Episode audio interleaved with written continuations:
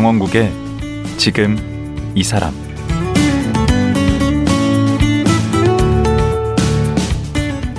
안녕하세요, 강원국입니다. 여성들 옷 사는 거 참 좋아하죠. 그런데도 옷장 문 열면 입을 옷이 없다고들 하는데요. 육군 소령으로 전역한 박미희 씨는 정장 딱 한 벌에 육군 장교로 복무할 때 입었던 전투복 4벌, 정복 4벌이 전부라고 합니다.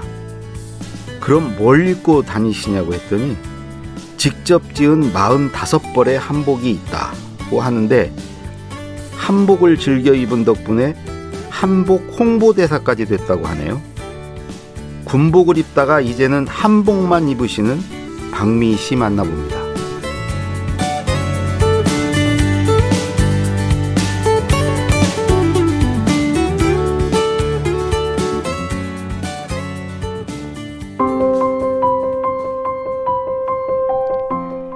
박미희 씨는 임용고시를 준비하던 중 군인이 되기로 결심하고 삼수 끝에 2005년 여군사관 50기로 임관했습니다. 20기계와 보병사단에서 소대장과 인사장교를, 37보병사단에서 중대장과 안전장교를 마쳤으며 육군학생군사학교 교관, 고려대학교 학군단 교관으로 근무하다 2019년 소령으로 전역했습니다. 지금은 쌍문4동 주민자치회 간사이며 문화체육관광부 산하 한복진흥센터에서 직장인 한복 홍보대사로 활동하고 있습니다. 예, 안녕하세요. 오늘 또 역시 한복 입고 오셨네요. 네, 안녕하세요. 예. 오프닝에도 나왔는데 한복 홍보대사, 네. 지금 하고 계시잖아요. 네. 그거는 어디서 임명해서 무슨 일을 하는 거죠? 우선 한복진흥원이라는 데가 있는데요. 예. 지난 6월에 공모가 올라왔었어요. 예. 한복에 대해서 관심이 있는 사람들을 공모하는 내용이었는데, 예. 제가 평소에 한복을 많이 입고 다니다 보니까 시선들이 굉장히 낯선 시선들이 많아요. 왜 저 사람은 한복을 입고 다니지? 평소에. 그런 시선들을 조금 이겨내려는 노력을 위해서, 예. 제가 평소에 한복을 많이 입는 사람들을 사람들한테 홍보하다 보면 여러 사람들도 한복을 친숙하게 느끼지 않을까 해서 지원을 하게 됐습니다. 홍보대사로서 무슨 일을 하시는 거죠? 홍보대사는요, 한복을 실제로 입고 다니면서 있는 에피소드들을 촬영을 한다든지, 한복 상점이나 한복 문화주간 이런 행사들을 한복을 입고 참석하고, 행사 자체를 소개하는 일들을 브이로그로 찍어서 매달 2번 정도 링크를 하고 있습니다. 유튜브에요. 오. 그럼 뭐 보수를 받나요? 활동비가 나오기는 하는데, 그 보수보다는 실제로 한복을 홍보하고자 하는 열정 때문에 하는 것이기 때문에. 예. 아니, 그래 보이시고. 네. 근데 딱 이 머리를 뒤로 이렇게 딱 넘기신 거라든가, 네. 이렇게 좀 한복을 입고 나오셨는데도 왠지 저 군인 포스가 좀 느껴져요. 다들 그 말씀을 하세요. 저는 굉장히 풀어졌다고 생각하는데, 아직도 어딘가에는 군물이 살아있는 것 같아요. 군물? 군대물. 군대물. 네네. 그걸 군물이라고 하나요? 예, 군대물이 빠져야 일반인이 된다고 저희는 말하거든요. 아직 좀 안 빠지셨어요. 안 빠졌나요? 각이 딱 아직 좀 잡혀 계세요. 네, 조금 그런 것 같아요. 네, 근데 원래 어릴 때부터 꿈이 군인이셨나요? 초등학교 6학년 때쯤 제가 여군이 되고 싶다는 말을 처음 했었을 거예요. 부모님께. 그때 당시만 해도 아버지가 항상 하시는 말씀이 육군아사 박아사. 아버지가 군에 대한 자부심을 굉장히 갖고 계셨고. 아버님이 하사하셨. 네. 하사로 전역을 하셨어요. 예. 당시에는 군 봉급이 너무 적다 보니까 일반 직장보다도 너무 못했대요. 그래서 아버지가 군 생활을 계속 하시기를 원했는데 형님이셨던 큰아버지가 강제 전역을 시키셨다고 하더라고요. 그리고 어머니 아버지 고향이 다 포천 경기도 쪽이다 보니까 군부대가 많은 쪽이네. 네, 군인에 대해서 굉장히 호의적이셨어요. 예. 그래서 저도 자라면서 은연중에 계속 군인이 좋다라고 생각을 했는데, 초등학교 6학년 때 장래 희망서를 쓰는 과정에서 제가 여군이 되고 싶다고 쓴 거예요. 근데 어머니가 굉장히 반대하셨어요. 넌 선생님이 돼야지 무슨 군인이 되냐고, 안 될 일이다 이렇게 말씀하셔서 그때 한번 좌절이 됐었죠. 아, 그럼 어머님이 남편분 군인 하시는 거에 대해서 별로 그렇게 탐탁치는 않으셨나 보네. 그러니까 군대 막 다, 그렇죠. 이사도 많이 하고 뭐 그래야 이사도 되나? 많이 하고 네. 몸도 힘들고 다치기도 그죠? 하고 그러니까 다른 사람이 나를 지켜주는 거는 굉장히 고마운데 네. 내 가족이 하는 거에는 좀 그런 마음이 있으셨던 것 같아요. 그래서 어떻게든 뭐 설득을 하셨나 보죠?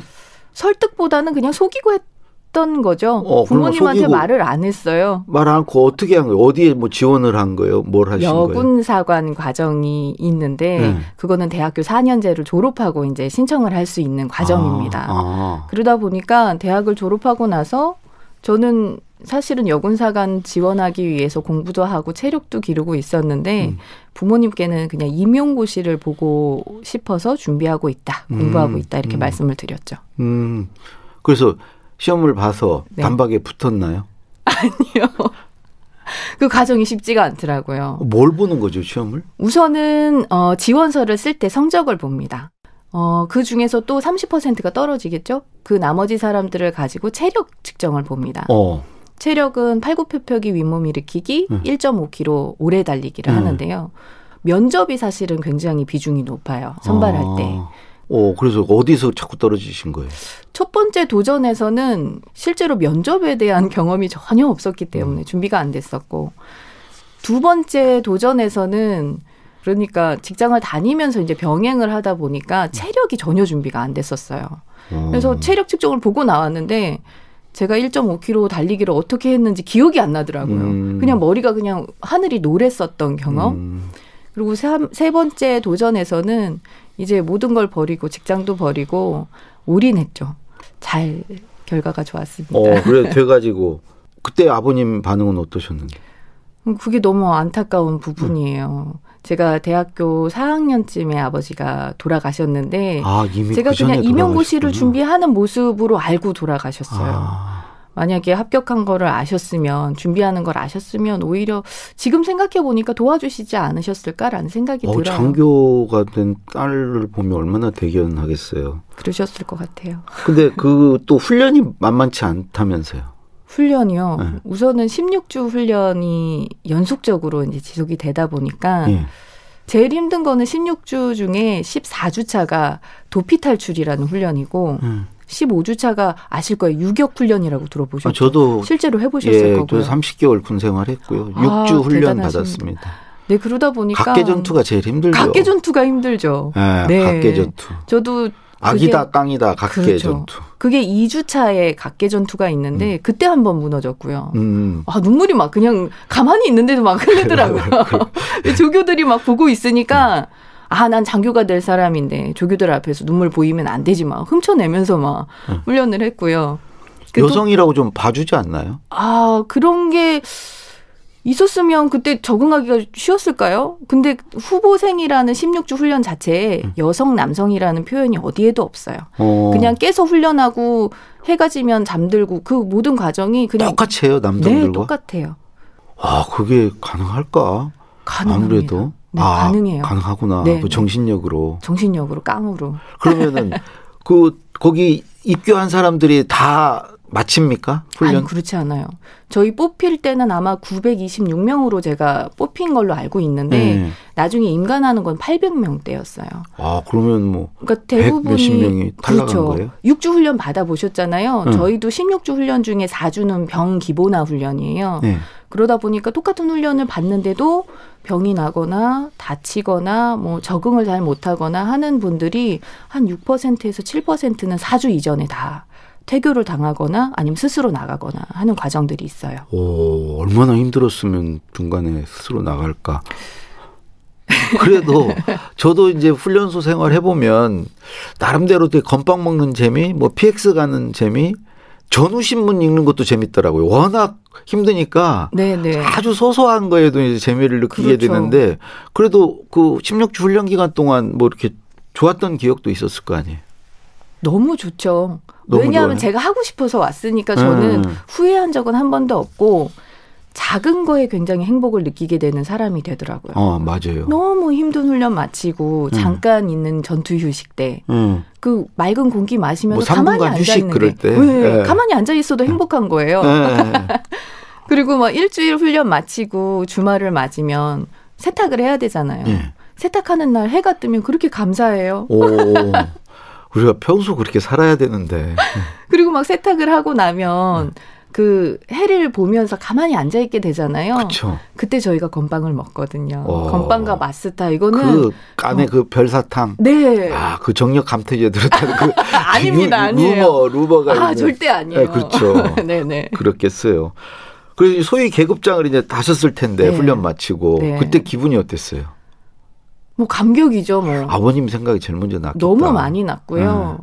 감격 속에 어떤 생각이 들었냐면 아 내가 그냥 부모님이 시키는 대로 했으면 선생님이 되어 있을 텐데 내가 내 인생을 개척해냈구나. 그런 뿌듯함이 계속 느껴졌어요. 아 그럴 수 있겠네. 저는 딸이 넷이어가지고 아, 부모님이 네. 딸 넷 중에 막내딸 네. 모험 같은 거를 해본 적이 없어요. 집을 떠나서 살아본 적은 더더욱 없고요. 오. 그래서 제가 군인이 되면서 아 정말 저한테 주어지지 않은 것을 얻어냈다는 생각이 가장 컸어요. 그럼 첫 배치는 어디를 받으셨어요? 처음에. 20기계화 보병 4단으로 배치를 받았는데요. 근데 좀 마음 아픈 것은 네. 제가 보병이고 전투부대로 배치를 받았으니까 일반 부대로 배치를 받았으면 정말 좋았을 텐데 그 여군이기 때문에 신병교육대로 배치를 받았어요. 아. 24단 신병교육대. 그래서 21개월 동안 제가 소대장을 했는데 신병들을 가르치는 신병들을 훈련시켜서 자대 배치하는 임무를 받았습니다. 제대로 받았네요. 그 교육학과에서 그. 그러니까 지금 생각해 보니까 교육학이나 이 소대장이나 별발 다른 게 없어요. 그러니까. 아이들을 가르치는 느낌으로. 네. 그래도 아무래도 이게 군대라는 게 이제 남성 중심 조직이잖아요. 네. 그래서 여성들이 특히 이제 예전에 오래전에는 아무래도 뭔가 이렇게 여성에 대한 편견도 좀 심했고 네. 차별도 있었을 것 같은데 여군 장교로서 어떠셨습니까? 참 그게 편견이라는 게 어려운 거예요. 일이 어려워서가 아니고 사람이 어려운 것 같고요. 제가 책에서 본 내용인데 한 집단에서 그 역할을 다하기 위해서는 20%의 세력이 모여야 된다고 하더라고요. 아. 여군이요. 전체군에서 6%, 7%밖에 되지 않아요. 아. 부사관 여군 같은 경우는 5%예요. 그러다 보니까 어떤 목소리를 내기가 더더욱 힘들겠죠. 그래서 항상 그냥 쉽게 얻어지는 것은 없었던 것 같아요. 제가 충성심을 다하고 제 재능을 다 발휘했는데도 제 노력과는 무관하게 인정되지 않는 경우들도 있고요. 그래서 항상 노력해 왔던 것 같아요. 지휘관님께 저의 충성심을 계속 보여드리려고 노력했고 제가 소대장을 21개월 했다고 말씀을 드렸는데 21개월이 끝날 때쯤에 제가 인사장교를 해야 되는 과정이 다가왔어요. 장교라는 사람은 지휘관과 참모 보직을 계속 번갈아 가면서 해야 경력이 인정이 되는 과정이기 때문에 제가 인사장교를 해야 되는데 그때 같이 훈련하고 있는 소대장들이 8명이었어요. 근데 다행히도 지휘관이 저를 인정해 주셨고 그 다음 보직으로 인사장교를 해낼 수가 있었어요. 근데 그때 이후로도 전역할 때까지 16년 동안 내내 그런 싸움을 싸워야 했어요. 그래서 하여튼 어쨌든 그렇게 잘 버티셨는데 그래도 뭐 육아 문제라든가 이런 건 여전히 여성의 몫으로 이렇게 남아 있잖아요. 그렇죠. 저도 결혼하고 나서 제가 05년도에 임관을 했으니까 08년도에 결혼하고 나서 아이가 09년도에 이제 출생을 했거든요. 그러고 나서는 이제 또 새로운 고난이 시작이 되더라고요. 아이를 어쨌든 제가 지금 13살이거든요. 13년 동안 데리고 다녔어요. 부대 이동이 있을 때마다 아이는 저녁 그 학교를 이동하든지 뭐 어린이집, 유치원 다 통틀어서 6번을 이동을 했거든요. 그러다 보니까 아이도 어느 순간부터는 정착하기를 바라고 저를 따라서 전후방 각지를 같이 다녀주신 어머니도 13년을 육아를 도와주셨거든요. 어느 순간에 많이 늙어 계시더라고요. 그럼 부군께서는 뭐 하셨어요? 남편도 군생활을 했죠. 아, 군생활? 네네. 아, 군인이세요? 네. 지금도 계세요? 군에? 지금은 저랑 같이 전역을 했고요. 남편은 직장을 또 다니고 있어요. 그 소령으로 예편하셨잖아요. 네, 둘 다 소령입니다. 계급 정년 같은 게 있어서 예편하신 건가요? 아니요. 저희는 가족을 지키기 위해서, 가정을 지키기 위해서 선택한 케이스고요. 그래요? 네. 결혼하고. 자진해서 그냥 나오신 거예요? 네. 13년 동안 한 번도 같이 살아본 적이 없었어요. 오, 부부가? 네. 그래서 저희가 13년 만에 같이 살게 된 후에는 소소한 행복이 또 있지요. 아니, 모처럼 그 13년 떨어져 있다 만나면 사이 좋기 쉽지 않은데 서로. 그렇죠. 저 지금 30년 살았는데 네. 이제 간신히 맞추고 사는데. 30년 걸리셨군요. 네. 저희도 똑같았어요. 각자 독신처럼 자신의 삶을 살다가 13년 만에 합가를 하게 됐는데 각자 스타일이 너무 명확한 거죠. 남편은 강 씨거든요. 저는 박 씨고요. 저희 부딪히면 강박이거든요. 아, 장난이 아닙니다. 강 씨 고집 세죠. 네. 제가 강가잖아요. 그러니까요. 네. 그래서 처음에는 서로 맞추느라고 시간이 좀 필요했는데 어느 순간 보니까 저희 둘보다도 아이가 힘들더라고요. 아이가 어른 셋하고 같이 살아야 되는 거예요. 세 명이 통제를 받는 게 이게 초등학교 5, 6학년 되는 아이가 사춘기를 맞는 아이가 어른 3명이 통제를 받는다는 건 사실은 쉽지 않은 일이거든요. 그렇죠. 그래서 조금 부드러운 사람이 되자, 서로를 배려하자는 모토로 그냥 열심히 살다 보니까 지금은 평화가 찾아왔어요. 그 아까 그러셨잖아요. 어떤 조직 안에서 어떤 존재감을 발휘하기 위해서는 맞습니다. 20%가 돼야 된다. 필요하다고 하더라고요. 근데 지금 여군이 얼마 지금 몇 퍼센트? 6%에서 7% 사이일 거예요. 네. 근데 거기다가 요즘에 간혹 지금 뉴스에서 나오는 게 그 국내 성범죄 얘기 계속 나오잖아요. 그리고 이제 피해자는 대부분 여성분들이시고 그걸 계속 이렇게 반복되는 거죠. 굉장히 어려운 문제인 것 같아요. 그런데 전제가 있어요. 여군이든 남군이든 그 자체를 동료로, 전우로 봐야 된다는 거거든요. 그쵸. 그 성별로 나누어서 보기 시작하면서 그런 사고들이, 그런 폭력들이 생긴다고 저는 생각해요. 그냥 동료로, 전우로 생각하면 전혀 피해자가 생길 일이 없죠. 저희는 전투 위주의 임무를 수행하고 있다 보니까 그런 목표를 생각하면서 일절사적인 거에 대해서는 서로를 존중하고 공적인 임무만 생각하면서 업무를 한다면 서로가 피해자가 되거나 범죄자가 되는 일은 없을 거라고 생각합니다. 예. 사실은 여군은 여군이라고 그래요. 남군은 남군이라고. 방금 이제 남군이라는 표현 쓰시는데 사실 그게 정상이죠. 네, 그렇습니다. 왜 여군만 여자를 붙이고 남군은 남자를 안 붙이는지. 언젠가 이제 그렇게 될 날이 오겠죠. 네. 남군 여군으로. 근데 여군을 지망하는 후배들한테 뭐 이렇게 해주고 싶은 말이 혹시 있나요? 네.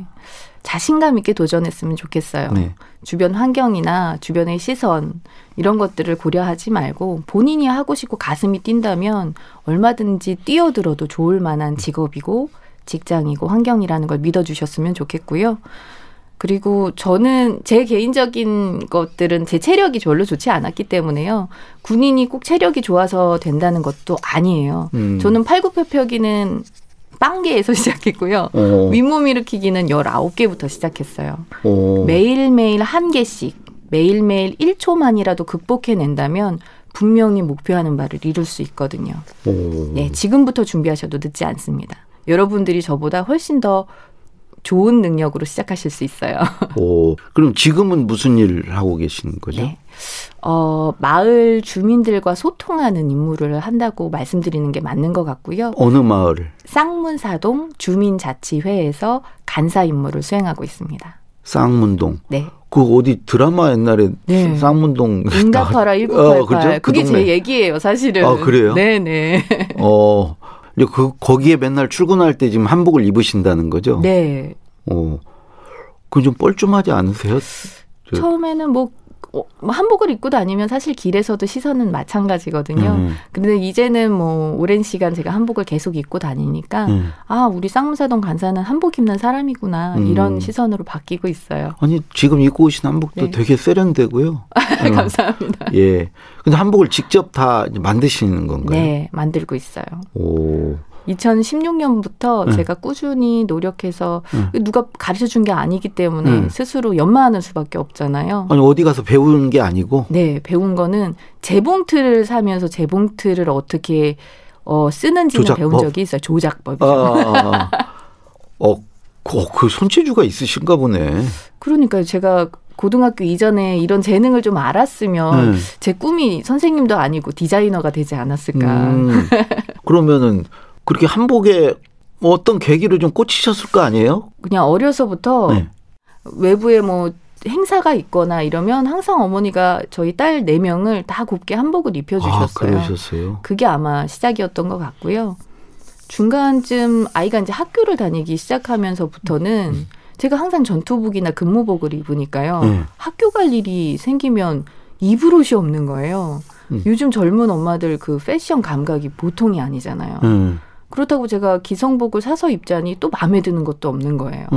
그래서 2016년에 제가 한번 그냥 내가 입을 옷을 만들어 보자 이런 생각을 갖고 이제 시작을 하다가 재봉틀을 이제 쓰기 시작하면서부터는 날개 놓친 듯이 제가 하나 꽂히면은 좀 집중을 잘하는 스타일인 것 같기는 해요. 매일 재봉틀을 달렸습니다. 근데 그 처음 만든 한복이 네네. 그 겨자색으로 맞아요. 만드셨다고. 아버지가 제가 대학교 졸업할 때쯤에 이제 돌아가셨는데요. 제가 수의라는 걸 그때 처음 봤어요. 수의가 사실은 한복이에요. 천릭이라고 하는 한복인데 원래 천릭이 그 무장들이 입는 그렇죠. 옷 위아래 아닙니까? 붙어있는 옷을 보통 천릭이라고 부르고 우리는 원피스라고 생각하면 될 거예요. 그런 형태인데 아버지가 수의를 멋지게 입고 누워 계신데 제가 봤을 때는 그냥 수의를 입고 돌아가셨다가 아니고 와 장군님이 장군복을 입고 계시구나라는 모습으로 보였어요. 그 모습이 얼마나 멋지고 아름다운지요. 제가 처음 한복을 만든 첫 작품이 그 아버지의 수의를 닮은 겨자색 천리이었어요. 그 보통 한복 한 벌 만드시는데 시간이 얼마나 걸려요? 그러니까 막 정신이 팔려서 하루 종일 만든다 그러면 하루에도 나올 거예요. 그런데 하루에도 하나 가능하다? 네네. 그런데 보통은 그렇지가 않고요. 실제로는 일주일 정도 걸리는 과정인데 완전히 휴가를 내고 내가 오늘 무조건 한 벌 내겠다 하면은 군인 정신으로는 해낼 수가 있죠. 그 돈도 많이 들지 않아요? 한복 지으려면?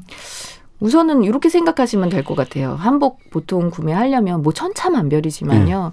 보통 저고리하고 치마 산다 그러면은 한 10만 원 후반에서 20만 원대 초반 정도 필요하거든요. 그렇죠. 근데 제가 만들면 그 옷감마다 다르겠지만 한 8마 정도 기준으로 해서 저는 7, 8천 원짜리 원단을 참 좋아하거든요. 그러면 7, 8에 56, 5만 6천 원이면 사실은 만듭니다.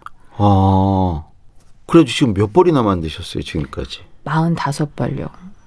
45벌? 네. 4년 동안 만든 게 45벌이니까요.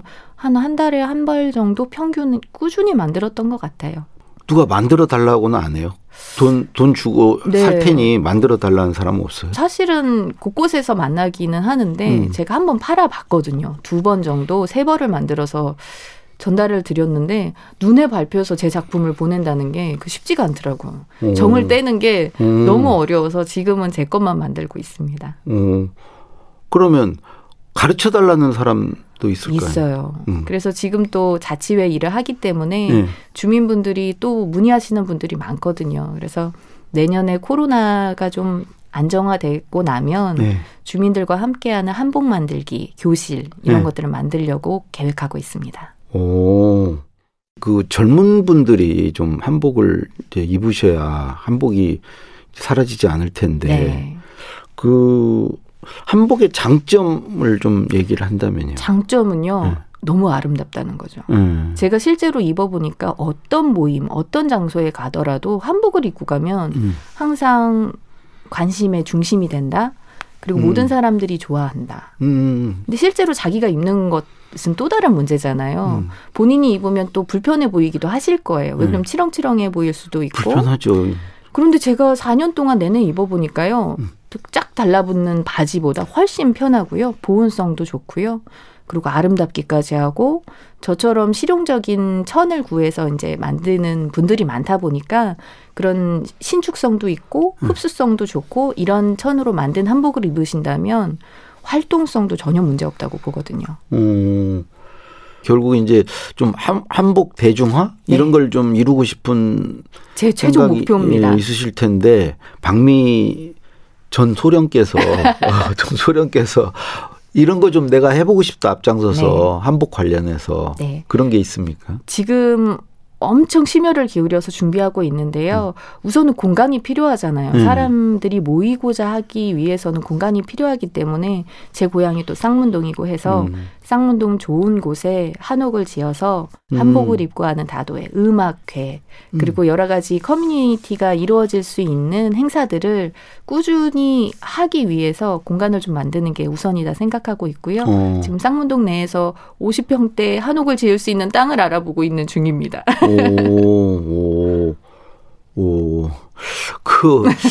이 요즘에는 뭐 남성 여성 이게 가르는 게 바람직하진 않지만 어쨌든 이 군 조직이란 어떤 남성적인 조직에서 이제 일을 하시다가 지금은 네. 한복 만드시고 이런 어찌 보면 여성적인 일을 하고 계신데 우리 박미희 씨께 한복은 네. 어떤 의미인가 마지막으로 좀 묻고 싶은데요. 제 2의 인생이죠. 저를 다른 인생을 또 살게 해주고 있는 게 우리 한복이니까요. 그리고 한복뿐만이 아니고 전통 문화를 계속 가까이 하는 삶을 살고 싶어요. 제 꿈이 그쪽이 아니었는데도 불구하고 가슴이 뛴다는 건 그거가 하고 싶다는 뜻이잖아요. 제가 한복을 시작한 그 시점에 또 시작한 것이 전통 무용이거든요. 아, 그래요? 네, 한복을 입고 하는 전통 무용을 또 다른 재미가 생겼어요. 그래서 꾸준히 한옥에서 한복을 입고 한국 무용을 춘다. 굉장히 멋지잖아요. 이렇게 저랑 같이 생각을 하는 분들과 같이 전통 문화를 즐기면서 대화하면서 지내고 싶습니다. 우리 저 박미희 씨의 제2의 인생을 응원합니다. 감사합니다. 오늘 말씀 감사합니다. 너무 고맙습니다. 네. 군 생활을 마감하고 이제 생활 한복 디자이너로 살아가는 예비역 소령 박미희 씨와 말씀 나눴습니다.